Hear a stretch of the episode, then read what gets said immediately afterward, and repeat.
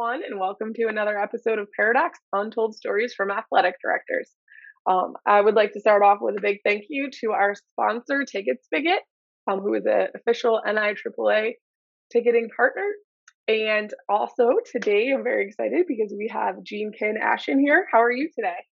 I'm great. Thanks, Danielle, for having me. Thank you for being here. Um, I will kick it right off to my co host, Dr. Dustin Smith, who is going to um, give you a nice formal introduction, Jean Kinn. And um, I'm very excited to hear some of your stories you have for us today. Well, I, I was scolded before this began to not go too in depth with Jean Kinn, but um, my admiration for Jean Kinn has started.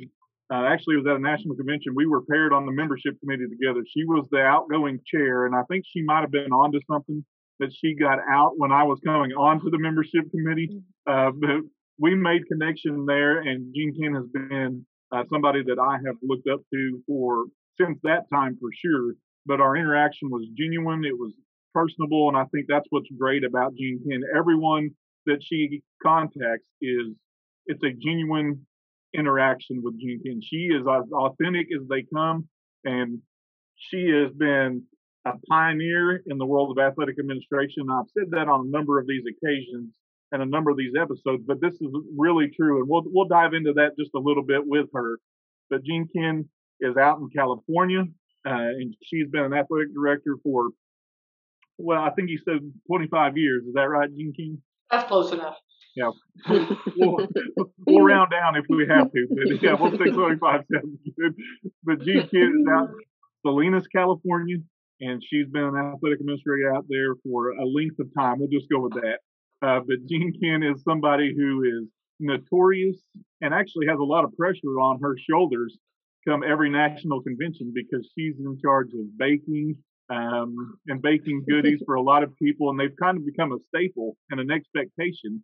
So I'm excited not to just talk about her baking endeavors, but to talk about these stories that uh, over the years have, have probably brought some laughter to Jean Kinn in her life, but she is she is not only an athletic administrator, she is an avid CrossFitter. And for those of you who know the CrossFit cult, I mean CrossFit world, know what kind of dedication that takes. And she's a 5:30 a.m. person, so she's out there working out with the crazies at 5:30. Um, that was the case in Arkansas. I'm sure that's the case in California as well. So without further ado, I, I want to welcome you, Jean Kinn, thank you for taking the time and being on the podcast with us. Well, it is always good to see you, Dustin. And I know when you say you look up to me, you mean that literally. So um, I wouldn't point that out, but yeah. Yeah, that's across the board. When you're six foot four, you hear lots of those jokes throughout your entire life. So it's okay. I, I can take it. So again, thank you for having me this morning. Well, we also found out that Jean Kinn wears shorts like 350 days out of the year. She she as wears much as I do. Yeah, California and Florida, that's a place to be. Yeah. Mm-hmm. Jean Kinn, I like to start off our podcast when I ask this question, and I think it's important for our listeners to know. I gave you a brief introduction. I didn't go into all the accolades and all the things, but I, I want to know what the resume is not going to tell me about Jean Kinn. What makes Jean Kinn function as a person? What makes you happy? What is the resume not going to tell me about who you are? Well, I think the one of the most important parts for me is this where I'm standing today is where I went to high school. So there's a special love of your own high school. There's a t- those 4 years of your life are just a really important time. And when I started on that first day of high school, I had come from a very small private school, um, um, a Catholic school right across the street. And I wanted to go to the Catholic school. My parents said, no, you're going to go to a co ed school where you're going to learn about life. Um, and that first day of high school made a, a definite impression upon me. A woman, um, she was probably about five feet tall, maybe. And here I was six two, so I had grown to another two inches, dragged me into the locker room and she yelled, Look what I found about me. And it was a it was kind of a it was an aha moment in my life where all of a sudden I had walked around for the first 13 years of my life hunched over and making sure nobody saw me because I was tall and gangly and awkward and everything to go with that. And this woman brought me into a locker room that said, This is where you can shine. And so sports became that part for me. And there was a woman, Fran Maycumber, who was the athletic director who started the school. She was the athletic director for me. And then when I came back in 1992, the woman who was the athletic director was had been my volleyball coach in high school. When she retired, I took over. So in 63 years, there have been three of us in this high school, and there has always been a woman in some form of leadership. Both of them were the girls' athletic director. We had girls and boys back then. Um, and then about halfway through my career, our district said, We're going to have one. And somebody said, Well, you should apply for the boys. And I thought, Well, I'm not going to get the boys. The boys is going to get the girls, right? Well, that didn't happen. I became the boys and girls athletic director. And so that's where I stand again today doing that. And so I just think there's something special about being at your alumni, you know, being with being a Viking, you know, I've been a Viking all my life, and I tell people, people say, "Well, how long have you been here?" Well, this is year 50 for me. I started as a freshman in 1972, and when this freshman class comes in, will be my 50th year. So it's just a really special place close to my heart. Uh, both of our daughters went through here, graduated in 2011 and 2013, and just it's just a really special place to me. But you mentioned something that we can't sweep under the rug.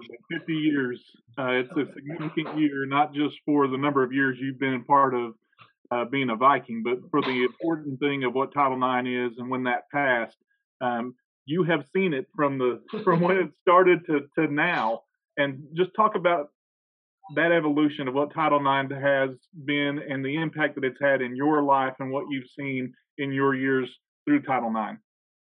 Well, those 37 words changed my life. I'm, I'm convinced that I would not be talking to you today if it weren't for those 37 words. And so I don't take that lightly, but I also don't take lightly the people who came before me who gave me this opportunity. And I would say 25 years ago, when I started in the NIAAA, 26, 27, whatever it is, um, there was no line at the bathroom for the girls. There was no line, no line, no waiting.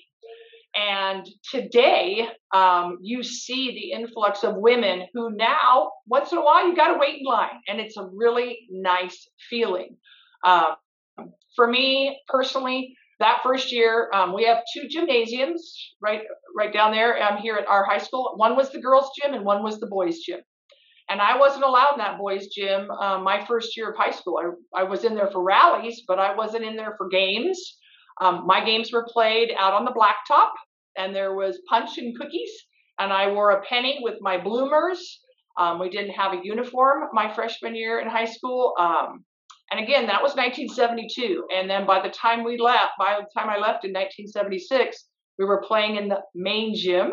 Um, and then the small gym was used for practices and things. Um, but just the amount of growth um, and just the appreciation, I mean, giving back to what's going on. I tell people today, it's like, would you sit a boy and a girl down in a math classroom and say, okay, here's your here's your book for the boy, but no, that you can't have a book. Um, and so we didn't know any better back then. Well, we had a bunch of women here who made sure that we had opportunities to to play, um, and that's what made the difference. I think how cool is that that you're yeah you're there from you know freshman to senior year and you can kind of see it over the four like the course of your high school career. I think that's a very unique perspective. Definitely, I think I think if I wouldn't have been in there, I would have had a different perspective. But so the freshman year, not you know, you're out on the blacktop. Sophomore year, you get to go in there a little bit. By the junior year, I had gotten to be a pretty good basketball player, and the, the boys coach said, "You can come in and start to practice with us a little bit if you teach my guys how to jump rope." So let's go back to CrossFit, Dustin. My number one superpower in CrossFit are double unders. That is my superpower. So that is the only one of the few things I'm very good at at CrossFit. but those 20 something and 30 something year olds hate it because it's something I'm good at and they're not. Um, so he said, You come in there and you teach my guys to jump rope and I'll let you work out with the guys. And so by the end of that time, we were playing in the main gym with the uniform on. Um, I still have that one. I used I had to wear it for volleyball and basketball, which today we would never think of. Um, but we we got to see that pattern of growth um, for and the support for females and for girls. And to this day, that happens here. Um, I think because in in part there has been a woman um, who has made it a priority for those 63 years of our of our high school. Uh, so when we talk about here, we, I mentioned you're in Salinas, California, but can you put that on a map for people that may be geographically challenged to kind of know where that's at? Well, I'm in the salad bowl capital of the world. So if you are eating lettuce, strawberries, artichokes, Brussels sprouts, cauliflower, bro- broccoli, um, stra- uh, strawberries, um, we're about 100 miles south of San Francisco, but we're right on the coast, Monterey County. Um, so Monterey, when you watch the U.S. Open at Pebble Beach, and uh, those are the golf courses that are right around us. Um, but I'm in a very rural area. We're very agricultural based. Um, lots of farm workers, um, migrant workers who come and stay in Salinas and then go to Arizona in the winter and then return to us. So um, there is no better place. The the temperatures between probably really 50 and 70, about 300 days of the year. Um, we get a real hot spell. It might get to 80 um, and it might get cold once in a while, but but not very often. But it is a beautiful uh, place to live. We're a city of about 150,000, and um, just it's just a gorgeous spot. Let's see how many people will come by. Yeah, we were we were thinking that I'm thinking as you're saying that when you say go to Arizona for the winter, what does the yeah. winter really look like? yeah, yeah. They uh, well, they follow the crops. So those crops grow here right now. It's, it's our season, um, and so uh, like I said, everything is in full bloom. Just it's just the freshness of our our produce is is just amazing. And the weather, we get lots of nice fog, which keeps things nice and warm, and it's like a little blanket for our vegetables and fruits. So. I can tell you, winter here looks a whole lot different than winter there, Jenkins. yeah, we don't we don't have those seasons that you have back in the east. No. Right. yeah. So let, we've we painted some picture of where you're at, and I know over the course of the time, and we've talked about Title IX and those changes. I think that's remarkable for you to be able to witness that from the from when it passed to even today, and the push that we all have to try to to really shed light on the 50th anniversary of Title IX. But let's talk some stories. Let's have some fun. Mm-hmm. Let's let's goof around. Let's let's make some people laugh. Let's do this. Where do you want me to start? On my funniest one? No, yeah, give us your, your best one. so the one that I thought of as you were as we were talking the last month or so when we were, just talking about ideas. So uh, part of me has always wanted to write a book that's called "You Can't Make This Blank Up." Right? We've all thought that as athletic directors, right? Sometimes you just look and you think to yourself, "This can't, this can't be real." So, I am in charge of school vans. We have four of them. Uh, we have four vehicles. They're used by a variety of people, not just athletics, but I get to be in charge of them so that I can coordinate the schedules. So um, special education uses them, going to food banks, going to places. So uh, one of our teachers was going to San Francisco, taking the Japan Club up there for the for uh, something on a weekend. Give them the van keys, tell them where the vans are. Here's the number. This is the number. Takes the van. That Saturday, I get a call in the night from him. I got a couple calls from him hey Jean, the, the van won't start. And I said, you know, you got, well, just call and see. You can call. Here's the number to call. They'll take it. Oh, never mind. It just started. Okay. Gets to the next spot, and I think they went and saw a play. Gets to the next spot, and for whatever reason, he he texts me and says, um, "It didn't start again, but it started. It's all good." I said, "Okay, just make sure you put it back, you know, where where it belongs." So on Monday morning, I come in and you know we we we look at the vans and we um, getting ready to gas them up, etc. And I look at this suburban. It's a white suburban. It's not our van. So this van had these vans are parked right behind our shops where they're supposed to. This teacher took this this key and he went out to the student lot, which is adjacent to where I told him. Saturday morning, puts it into a white suburban. That key started that Suburban. He took that suburban to San Francisco, brings it back. That belonged to some people who were playing soccer that Saturday on our campus. I go out to look at this van and I I open it up and it opens with the key actually and I go, "Why is there a car seat in here?" So there's a baby car seat in here. And it's filthy. I said, "What the heck? What did he put in here?" I go to the back of the van. It doesn't have any school markings on it. We open the glove box. We look to find out who the driver is, right?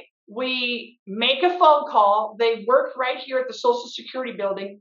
Thankfully, they have had no suburban for Saturday and Sunday now. It's been in our back lot. They come over, they don't file a police report against this guy. They're the most gracious people, but I have no idea. I had no idea he would work in different places. Wasn't even us, wasn't even our van. So, so again, can't make that up. Just and and we still laugh to this day because when he wants to, because he still works here. I said, if you're going to borrow the van, remember on the back it says North Salinas High School, and there's a number that matches that number. It's just like is is the key like a actual key or is it just yeah. like a um like a push button or no? So it was an actual key. It opened the the driver's side door and started the ignition. And it yeah. did it not dawn on him that there was a car seat in there that may not have been that? That's what I said to him. When you saw the car seat, did you think maybe he goes, Well, I wasn't sure maybe somebody left it here and you know took their kid with them or I said, Okay. I mean, in his defense, it started and the key unlocked it. So I mean it wasn't where it was supposed to be though.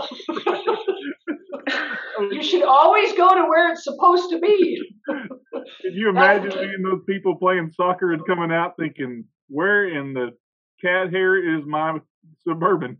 Well, that was the woman that I talked to. I said, "I am so sorry. What did you do on Saturday?" Well, we luckily we live fairly close and we have friends and family, so we just made it. I said, "So that was goes back to that cookie thing." Oh, she got a big plate, yeah, a really big plate. so I mean, I can just see this happening because like I'm guilty of if I rented a car, like I just go outside and like hit the lock button repetitively until I figure out where my vehicle. Yeah, I think now I'm not sure you could do it, but even our one, our you know, still two of our cars today. I mean, our new ones have the the button, but our old ones have that. But I still don't understand how it worked. How did our school van key work in somebody else's car. So that's a mystery you may never solve. That's A, mm-hmm. that is probably true. Yeah, I wonder if there was enough gas to get to San Francisco and back because you said you're what an hour away. Yeah, I was just gonna ask that. Yeah. There was. I think he had to put a little bit of gas in it, which is unusual too, because we have them ready for our users. But you know, sometimes that'll happen. But he said, "Yeah, just put a little bit in it so I could get back." I was like, okay. Uh, I mean, kudos to the family for not filing a police report then saying our car's been stolen. I mean, yeah. just, just the patience that that would take because I can tell you, my wife would freak smooth out. I'd be dealing with that, and not only trying to find a, a vehicle that's been removed, yeah. but a wife. Well, Suburbans, Suburbans aren't cheap either. No, well, and I they filed a police report they just didn't press charges. They didn't. They didn't press each. You know what I'm saying? The police came and they met with us. They found out what happened, and they were like, "Oh, okay." So luckily, mm-hmm. that's another good thing about living in a small town, right? Everybody kind of knows everybody, and so people are a little bit more uh, give each other grace. So they were very. That's a lot of grace. Oh yeah, that's what I thought. You, you had their car for two days. Yeah, that's two days worth of grace. and with gas prices at six dollars and ten cents right now in California, a gallon, you know, so. I mean, it cost him something because he had to put gas in it to get back. But exactly, exactly. I mean, I, am just trying to, as we talk through these stories and we listen to this this blank that happens that you can't make mm-hmm. up.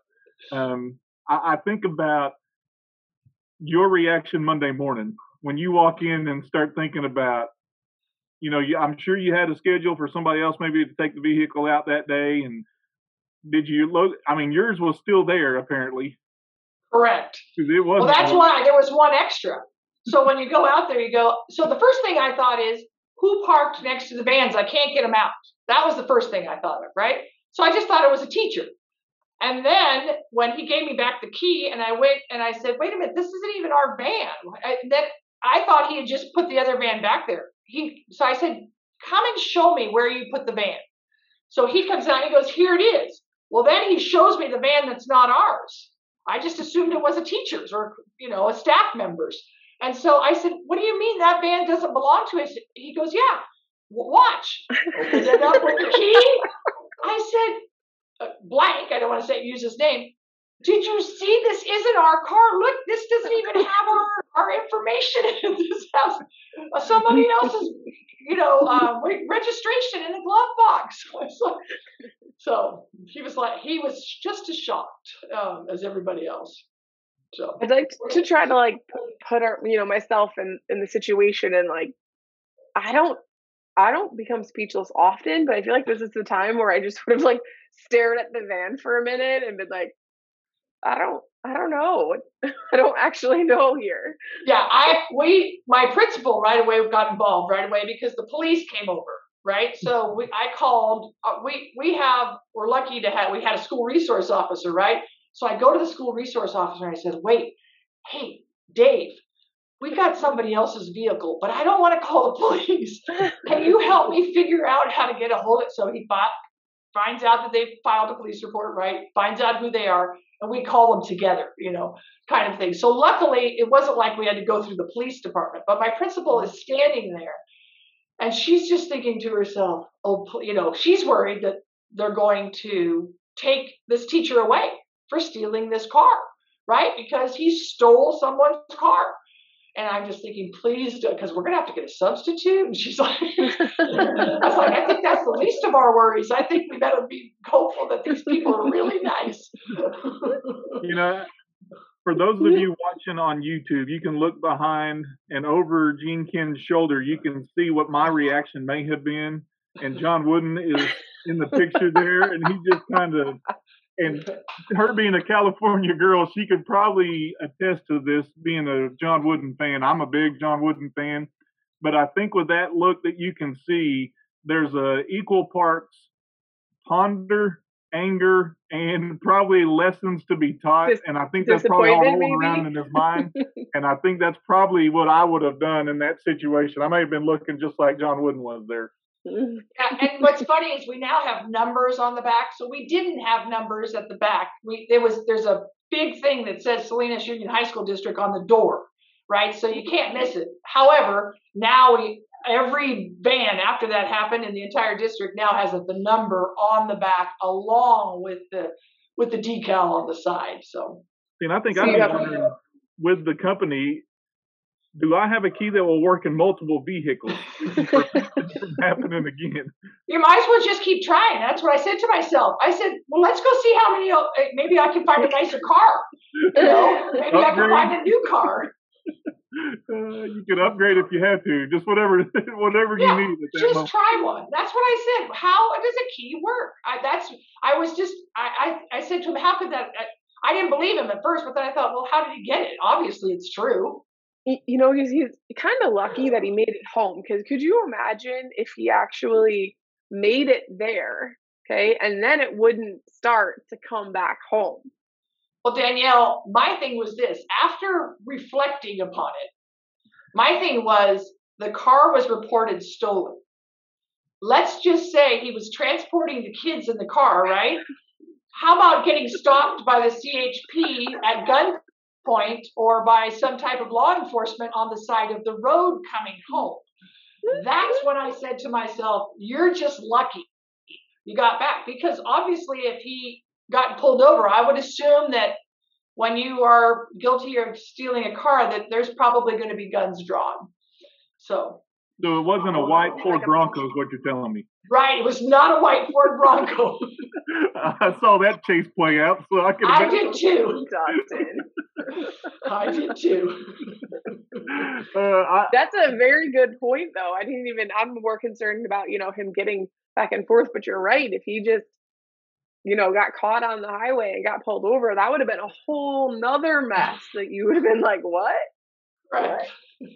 But it, and now with the key fobs, if they're not in the car, then it won't start. Right. If you get so far away, so he he dodged a few bullets there. Pun Yeah. intended. old old stuff is good sometimes. So Yep. yeah, vintage cars are sometimes good. Uh, you may call it old. I call it classics. Okay, classic. I'll go with that.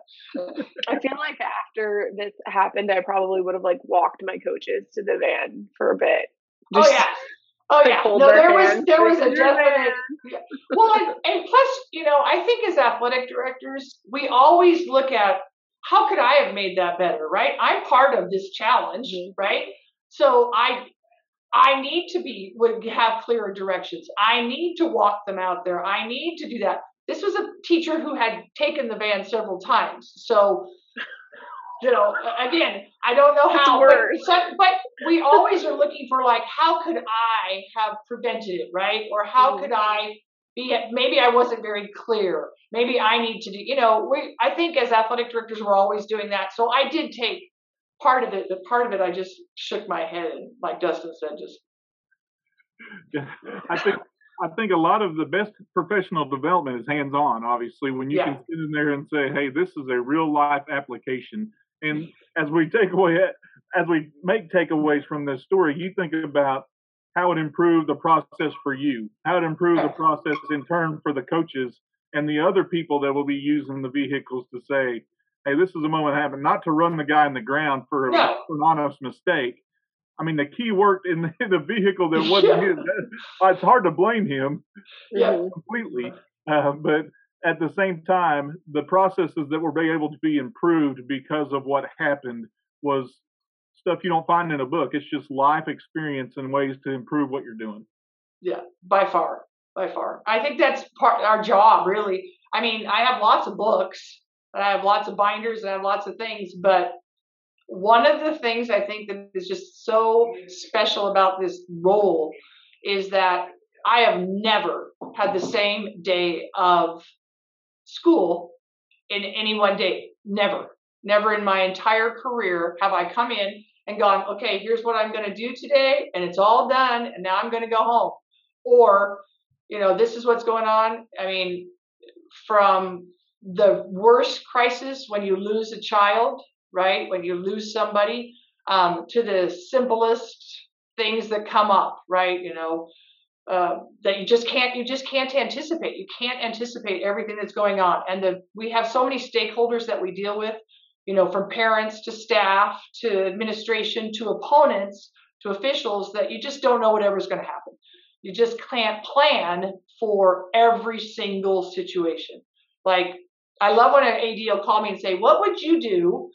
And you go, you have to you need a little bit more back, background right you got to say well you know what what is going on at your site or what you know or um, we're going to have eight new athletic directors in our league next year starting in two months.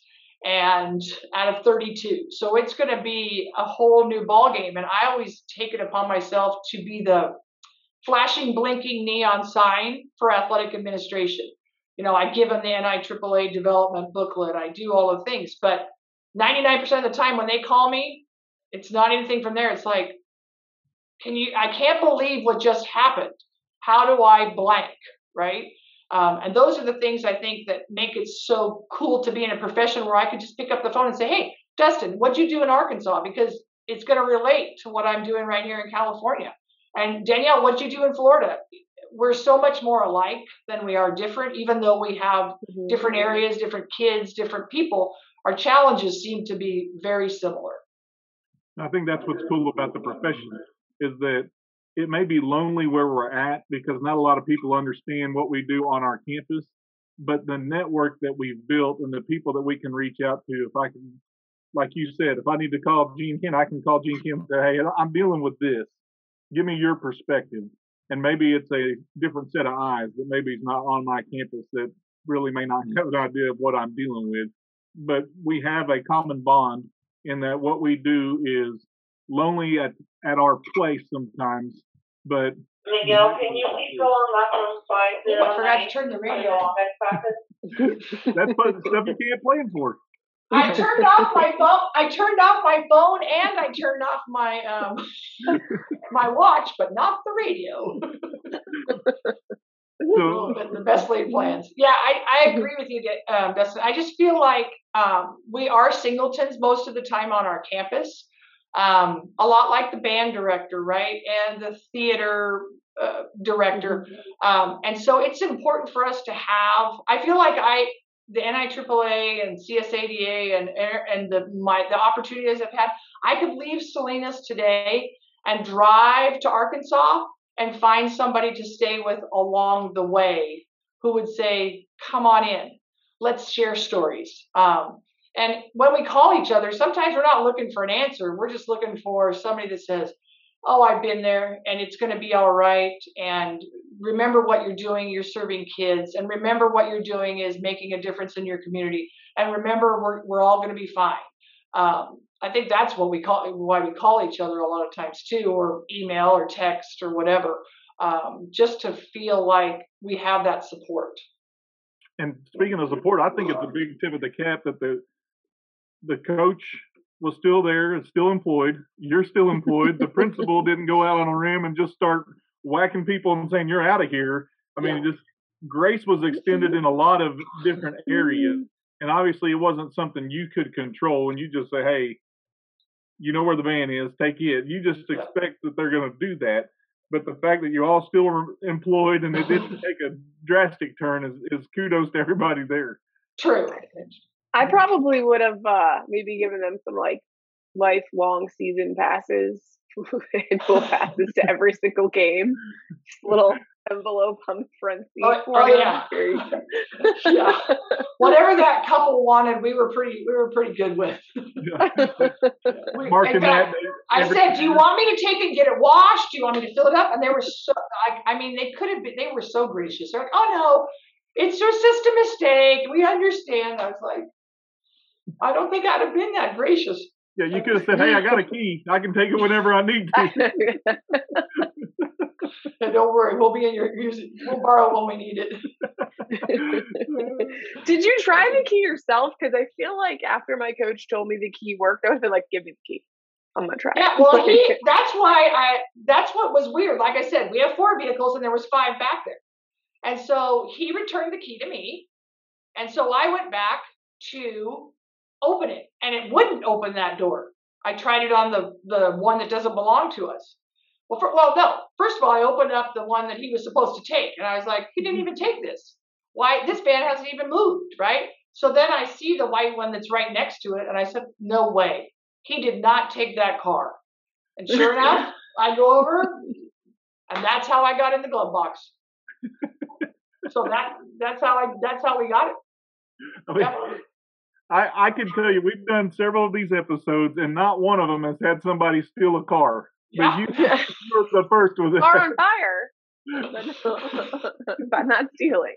I mean, That's true. that's a trophy you could have, and I think I, knowing your skills, every year at the anniversary of that date, I may have had a plate full of goodies for those people. Just oh, saying, I probably should have thought of that, considered that. But like I said, they they were so nonchalant that I just couldn't believe it. So nonchalant. They nonchalant. were probably so happy that their car wasn't actually stolen I- and that it just was went on a little field trip and came on back and it was all positive. It wasn't like it was, you know, abused or or Yeah. anything along those lines. So they probably were just really happy that yeah, it wasn't actually gone. Yeah, I think relief was part of their uh what just DNA. I mean, like I said, the the husband and the wife both came and they were just wow, that's kind of weird, isn't it? That that fit key fits in your in that car. yeah. Yeah. I mean, and thankfully it wasn't worst case scenario with a kid actually in the car seat. I mean, it was just a car seat that was empty. I mean, Point two. it could have gone Hopefully he whole lot worse. hopefully he wouldn't have taken that car. right. Hopefully. Uh, Yeah. Hopefully not. I mean, I, that this just baffles me that that key would work in a different vehicle. You know, I, and I'm trying to like put this into like my exact situation. Like my coaches would have texted me and called me and been like, "This is dirty. I'm not taking it." Like they would have, they would have instantly been like, "No, yeah, it's dirty. I won't Yeah. take it." there were papers everywhere. So I mean, they had they were they they had left papers, you know, in there, and so that he had just put them up on the dashboard, you know, assuming it was probably like a kid's paperwork or schoolwork or whatever. You know what I'm saying? So he just put it up on the dashboard and moved the car seat, and I was like, okay. So you returned it cleaner. I, I'm just thinking of the red flags that have been going off in my head if mm-hmm. I'd have sat in there. And as you explain this now, I mean, we can look back on it and say, I would have, I would have checked that box and checked that box and checked that box. But in that moment, when you're thinking, all right, I've got to get to San Francisco, I've got to get up there, and I've probably had a deadline to do it. And if it's like my coaches, they may not have been planning a lot of time between departure and when they needed to arrive. So it was just a matter of solving a problem. He found the solution. He was gone. He just Yeah, thought But that and the key, it, and the key worked. right. Yeah. I feel like that's like such an important part of this, right? Because like I've never heard of the key working in a different vehicle. This is Yep. the first time I've ever heard of that. So I the key worked. I don't feel like I mm-hmm. would have given it a lot of second thought either. Yeah, it didn't work. It worked, like I said, when he called the other two times, it was you could tell. And then it would work again and you get it started again, you know, but it wasn't the perfect key. It was just the good enough key to get it open. Yeah. But there's some John Wooden lessons that can be taught about that. The, you Mhm. need the perfect key, not the just good enough key. Yeah. Well, that's funny that you that you like John Wooden Dustin. Um, I'll go back to 1972, and um, he was the first basketball coach to open up a summer camp for girls. So he did a camp down at Point Loma, which is in San Diego. So it's about eight hours south of me. And I'm the oldest of five. My parents said, okay, you can go to John Wooden's basketball camp. We're going to go take the other four to San Diego and we're going to um, go to the San Diego Zoo and to the Wild Animal Park and Marine World, and you're going to go to basketball camp.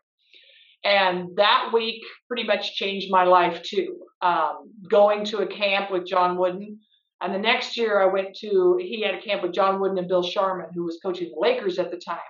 And that's where I met my coach for the week was Billie Moore, who happened to uh, do. She was our Olympic coach in 1976 in Montreal women's basketball, and that's how I ended up playing college basketball for her and being recruited.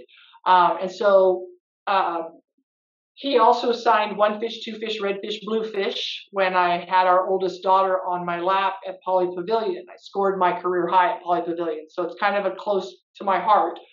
And he also came up here for an evening with the legends with Pete Newell. So they sat on a rocking chair, the two of them, and just told basketball stories forever.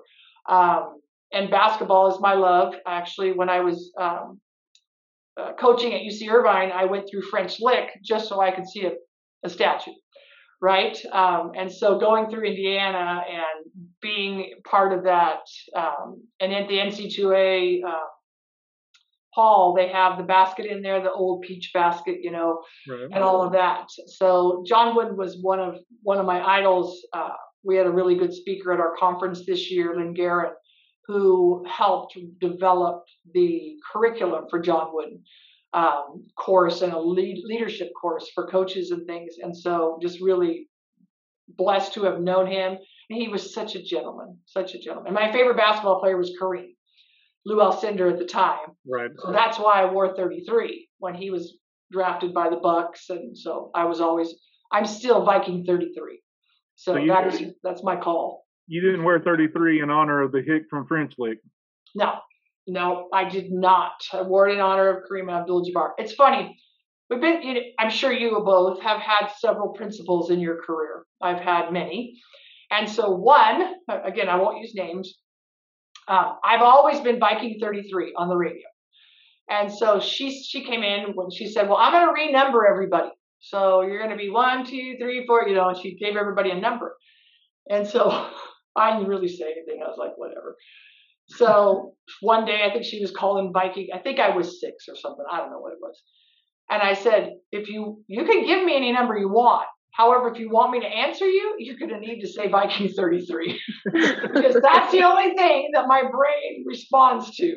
So if you want me to help with whatever it is, call Viking 33. So she gave me back 33. And so what happened too is the other story. I don't know. Well, there's probably in that 1972, my parents brought me back a poster of a giraffe. And so I have about a thousand giraffes since 1972 um, from different types of sculptures, from uh, pens, pencils. Uh, behind me on the other side where it's too messy, I didn't want to go in that way. I every person brings me a giraffe. So uh, for Mother's Day this last year, our daughters got me a giraffe tattoo. Very nice. So I've got a real quick John Wooden story, and I know I know this is a story for you, and this is a chance for you to spotlight. But I, I got to tell this John Wooden story. The the head basketball coach right now for the Lady Razorbacks is Mike Neighbors, and Mike Neighbors coached the University of Washington, got them to the Final Four, and uh, he is actually a Greenwood High School graduate, which is where I'm at. Well, he was an assistant at Tulsa at the time, and John Wooden came to Tulsa to talk and give a speech, and and so Mike Neighbors was in charge of babysitting him before he went out there. So he had to he had to entertain him for 45 minutes. So it's just him and John Wooden in a room, and he he idolized John Wooden, and so he's sitting there and he says, "Coach, I got a question for you." And John Wooden just kind of in that stoic look, like over your shoulder, just kind of sat there and crossed his legs and said, All right, shoot, coach. And coach said, Why do you call it a pyramid of success? It's more like a triangle of success. And he said, Coach Wooden just kind of looked at him real quiet, crossed his other leg over, and sat there. And Coach Neighbors was like, Oh, great. I have pissed off John Wooden right here.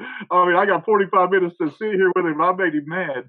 And he said, Coach, you can teach an old dog new tricks. You're right that is a that is a triangle, not a pyramid.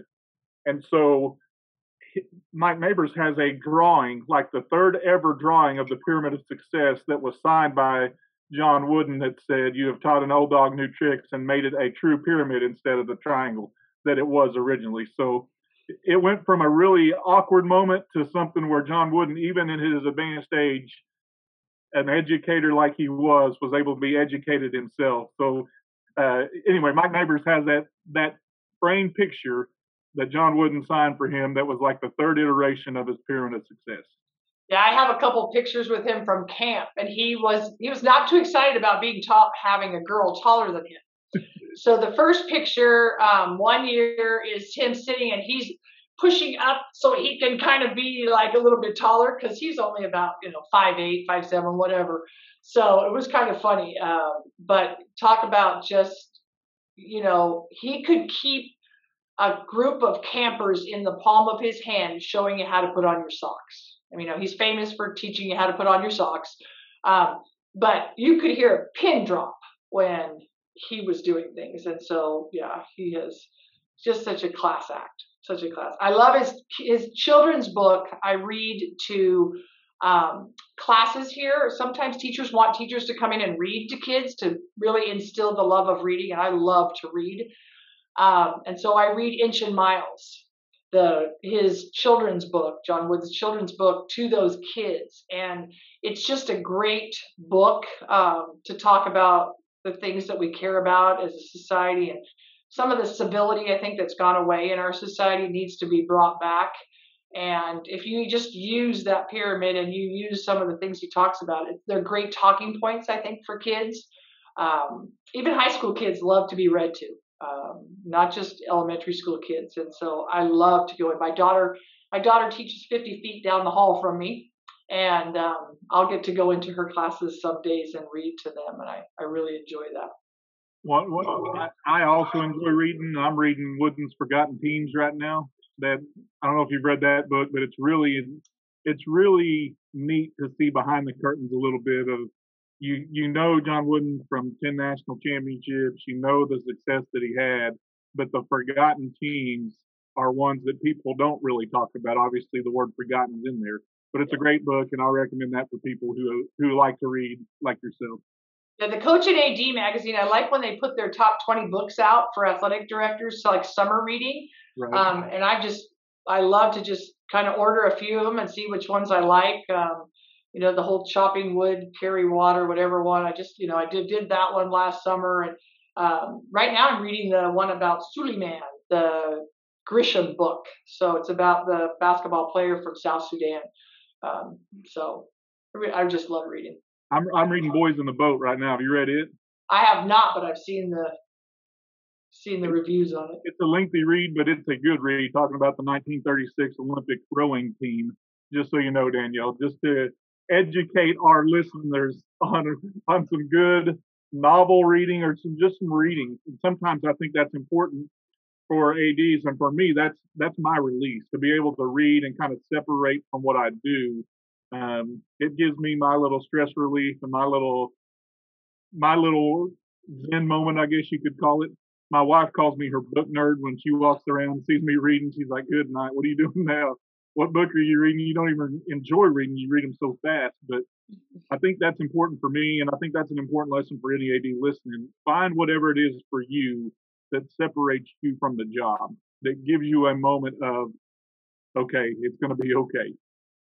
Well, there's nothing like a good Danielle Steel book on the lake. You know, you don't have to worry about a dang thing when you read a Danielle Steel book. I love CJ Box. I love a good mystery. So I'll try and find a series of books and get them at the library in big print so you can read them on the on the beach. And um, I still like a paper book, so I'm not into that iPad book or I'm going to share some with you after we're done with this, but cool. let's not talk about books anymore. We're going to bore people that aren't bookworms like you and I. Um, my daughter makes it better when it's not a book nerd. She'll say, "Dad, you're a bookworm." I, I'm just make that sound better. I'm just I have a three year old, so like Brown Bear, Brown Bear, what do you see is really the highlight of the books at the moment.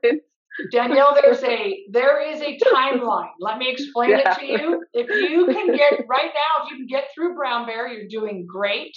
By the time they get to five, you might get to have a magazine at the lake. Maybe you might get to have a magazine at the lake. But pretty soon, eventually, you will get to read a book at the lake. Mm-hmm. That was the evolution of our two daughters coming through the lake. It was the first year you don't even get to read a magazine. I'm like, what do you mean?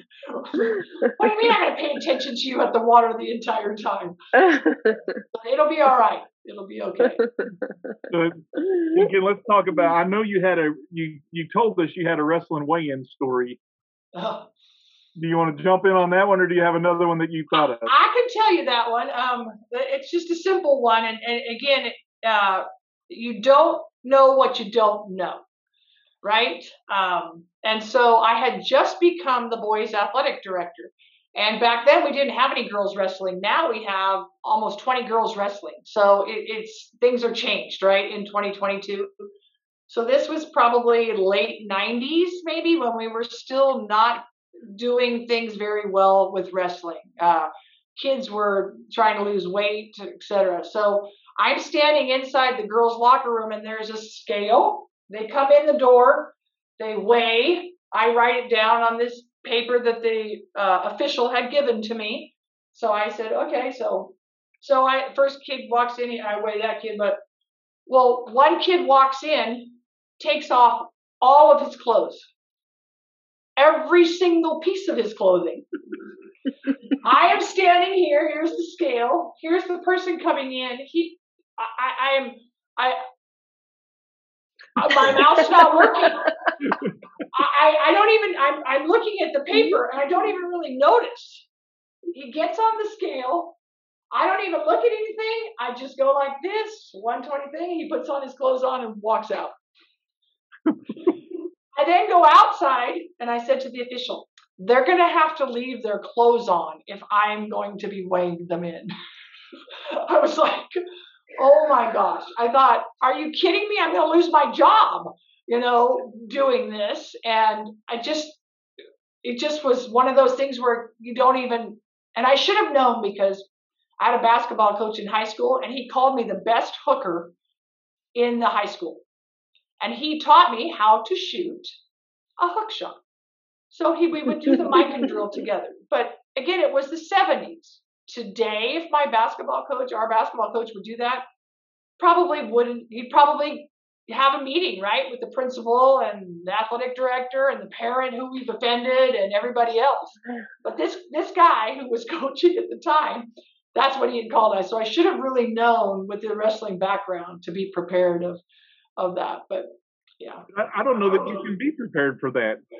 Well, and I I wasn't I have gotten quicker with my reaction times with things, right? I wasn't even paying attention. So I was writing down the person beforehand, and this next person was just in there getting ready. They didn't have all they had on was their singlet, right? So I was like, I didn't even look. I figured not to even say anything, right? It was better not to say anything. It was better just to get his weight, have him leave, and then I was like, no. We've had some They- streakers on this show. That's a streaker of a different sort, I guess. Mhm. I heard the Mhm. streaker one. That's yeah. One of the streaker ones was hysterical. I'm always amazed that streakers can run and they always end up going over some type of pretty good sized fence. Right. That's a pretty good athlete. I think we should get him on track or get him on some, you know, make sure they're part of our teams. But I I think your your reaction was priceless. When you said your mouth just quit working, but you Yeah. can, you had a job to do. You were just filling out the job. Your eyes were staying up. Exactly. Just look at the scale. Just look at the scale. All there is is a scale. We don't even care who they are. Well, and and the and the kid felt like it was an acceptable thing to do. Like, It wasn't his You- first rodeo, I don't think. No. well, and they have they have what policies? Well, they do in Florida now, where where they tell you know the the male athletes and the female athletes what you have to keep on. Us too. Uh, well, us too. But like I said, this was the 90s. And in the Yeah. 90s, we were wearing those space Mhm. in the laundry room with the dryer on, you know, trying to lose that Trying to do it. last half a Yeah. pound. You know, mm-hmm. now we don't do that. I mean, we- Yeah. you know, we're smart enough to not do that. But that's, this was the 90s. And I was like, okay, we need some, we need some reform in wrestling. Like, what was that Did conversation like? He did the- make weight. Yeah, I just have to know if he made weight. he did make weight. okay. I, I was wondering what the wrestling coach conversation was like. Like, all right, dude, let's just start naked in here. Yeah, we're gonna How make much- sure we have some. Well, it, I mean, it was the thing was it was legal to weigh in naked then, so it was Mm-hmm. legal, right? So they should have never put me in that position to have that, right? So I went back after it was all over. I said to the coach, "Hey, look, it's still okay to do that. I get it. Then that's not going to be me weighing them in, right? And we didn't Mm-hmm. have any girls at the time." Right now we have a bunch of girls, but now they're all dressed. So it doesn't matter who weighs in anybody in 2022. But back then I said, I won't be doing the weigh ins anymore. We will have, Mhm. I'll either get a male administrator, I'll get whatever. Because they were allowed to do it. It was acceptable. He wasn't trying to break a rule, right? Yeah. I mean, now it would be breaking a rule. So I, I just needed to be smarter about it. Well, now, now they have things like the hydration test and all that Correct. stuff to make Yeah. sure that you're not pulling too much. And Yep. um, Yep. a- as a wrestler, I, I saw all the tactics that people use: shaving all their hair, eating Ex-Lax brownies, whatever they had to do to be able Yeah. to try to cut weight. Yeah. But I think the hydration test now is a good thing. But thinking back on it, some almost 30 years later, you look back and say, why didn't we just have a male coach in there, Mhm. scale, especially if there was no females in there? Right. Yeah. Well, and I th- there's certain two sports that make me cry. A lot of times, lots of sports make me cry, but two sports that I often will get teared up just by the amount of effort, and they're cross country and wrestling. And they're uh, cross country. Those kids a lot of times don't have a huge crowd, et cetera. But what they put themselves through in a day in and a day out, and then at a race, and then, you know, everybody said, oh, it's just a minute and a half for a round for JV. It's two minutes a round for varsity. I'm like, it's only two minutes. How hard can wrestling be? You know, and for those of us who don't have wrestling experience, you watch what those kids go through to to really compete and to give their best effort. And we'll get kids who've never wrestled before who you see them giving going beyond where they ever thought they could give, right? They've never put themselves into a position of such uncomfortability. And I think wrestling and cross country does that with kids where you you're out, you're out on that mat by yourself, you're out on that course by yourself and those kids I just think really say something about athletics, education based athletics. But there's a couple points I'll make. The worst place to stand at a cross country race is the finish line. Correct. Never stand there. Never stand there It's true. that is the bomb. Never stand there. You'll see all kinds of stuff. You learn that right away. Right. You don't want to see it. In wrestling, there's nobody to blame. It's one on one and it's you against another person. You can't say the quarterback didn't throw me the ball right. You Yep. Say, well, he missed the shot. Yep. It's they turned it over. That was a bad set. Right. You know, that was a bad handoff. None of that. Yeah. Not to mention all the footwork, the agility, the, Mhm. the discipline that comes into those sports. Um, you mentioned it.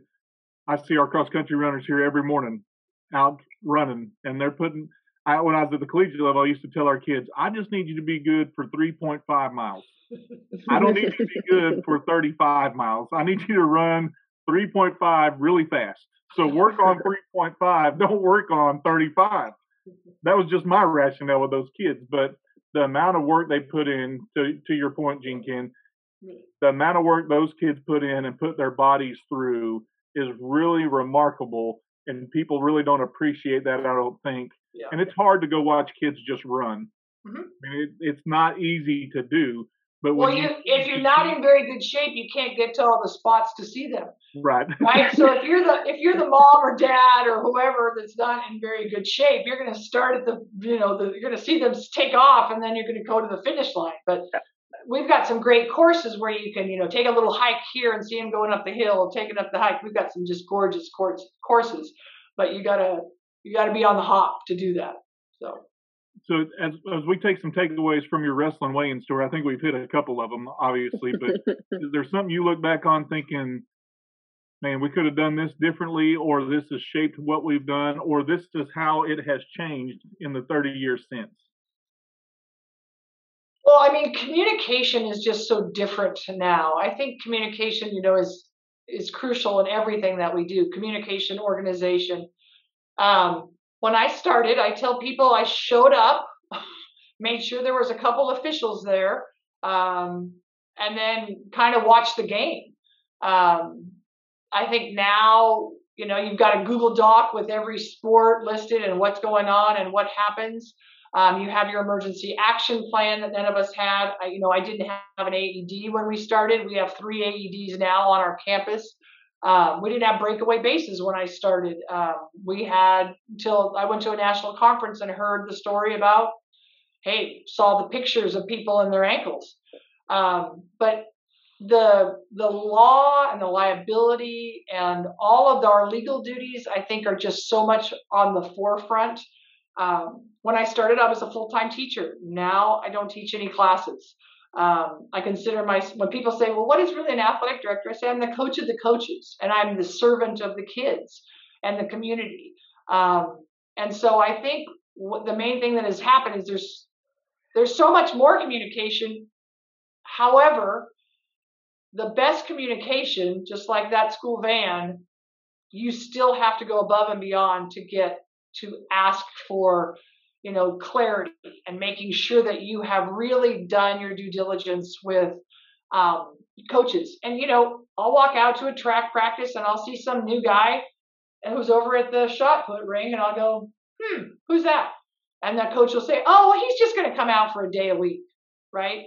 Well he's going to have to get fingerprinted tb tested da, da, da, da, no one you know you, those spring sports especially you kind of see people uh, that are out there so i think our job has just it has become much more administrative. You have to really look to remind yourself the reason you do it is to watch kids show off their talents and their treasures. And what when you watch that first football game of the year with those frost off kids and then on week 10 and you're like wow look what just happened in these last 11 weeks you know? Or when you take that cross country kid who on their first race it took them 28 minutes to get to the finish line. And that last race, and they now are, you know, in the teens. Um, those are the things that why we do this job. And I think it's hard. We have to remember why we do it. And I think that's why the NIAAA, our state organizations, for me, CSADA, are so important. They remind me why I get my professional development. I stay current. You know, I read everything that I can possibly read the IAA, the HST, take leadership training classes because I think if you stand still, this this job is just it changes every single year. There's a new law class every year. There's a new. I feel like you just watch the LTI classes, right? You just find out what the names of them are, and you can tell what's going on in our world. So the newest class, one of them is mental health, right? Mental health, huge, right? We never, I have coaches, I know my basketball coach would have never let me have a mental health day, right? You would have never walked into practice and said, hey, coach, I, I can't be here today. I, I, I just not feeling right. I, I'm going to go home. And then, well, they would have gone, get on the line, right? Do another suicide now you can walk into and you can say to your coach, Hey coach, you know, I'm really having a hard time right now. What do you think? And that coach is going to say, I'm so glad you came by. Let's let's see what we can do for you. Right. So I think you just look at those leadership training classes and you know what's going on. We have, you know, the new uh, emergency preparedness. I mean, we just had another tragedy at school I think all of us think about those. Um, we lost an athletic director, you know, in the last couple of years at a site. And so I think emergencies and all of those things, I just think you have to stay current. You just have to watch podcasts. You have to listen to people. You have to do things that keep you wanting to get better every day. Well, I think you said something, and I wrote it down. but you said you're a coach to the coaches, but you're a servant to the students. And that is something I think we need to remember in our profession. And those that are listening to this podcast need to understand we do what we do for kids and we're serving them. And I heard a guy tell us one time, and I think it's really deep, but it's really profound. He said, Look for ways to serve, not to shine. And so if we're serving, others get that opportunity to shine. And that's what we do. I think that sums up our profession in a nutshell. Yeah, I, I would agree. Yeah, well said. Jean Kinn, I just want to say thank you for coming on. Thank you for having uh, some some humor with us, having some opportunity. I really enjoy your perspective, and to be able to look at look at the longevity of Title IX and how that's changed, but also how the AD profession has changed in that time since you've been in it is really remarkable to me. And I thank you for being a pioneer. I thank you for being a trailblazer. I thank you for being as committed as you are to this profession and to being Viking 33. I think that's important that you have done that for this long. Uh, kudos to you for that, and thank you for jumping on here with us. Well, I appreciate you and Dusty, you and Danielle, and it, has been an honor to be to be with you this morning. I echo that as well. Thank you. Um, it, it, was great to catch up, and it, it, I want to probably pick your brain even more because it's fascinating that you got to kind of grow up with it in a very unique perspective and i just i just find that to be so so interesting so thank you to everything that you've done um, for you know your kids at your school and, and for the athletic director profession so thank you and also thank you to TicketSpicket who is our sponsor and makes this episode and every episode of paradox possible. Thank you everybody. Bye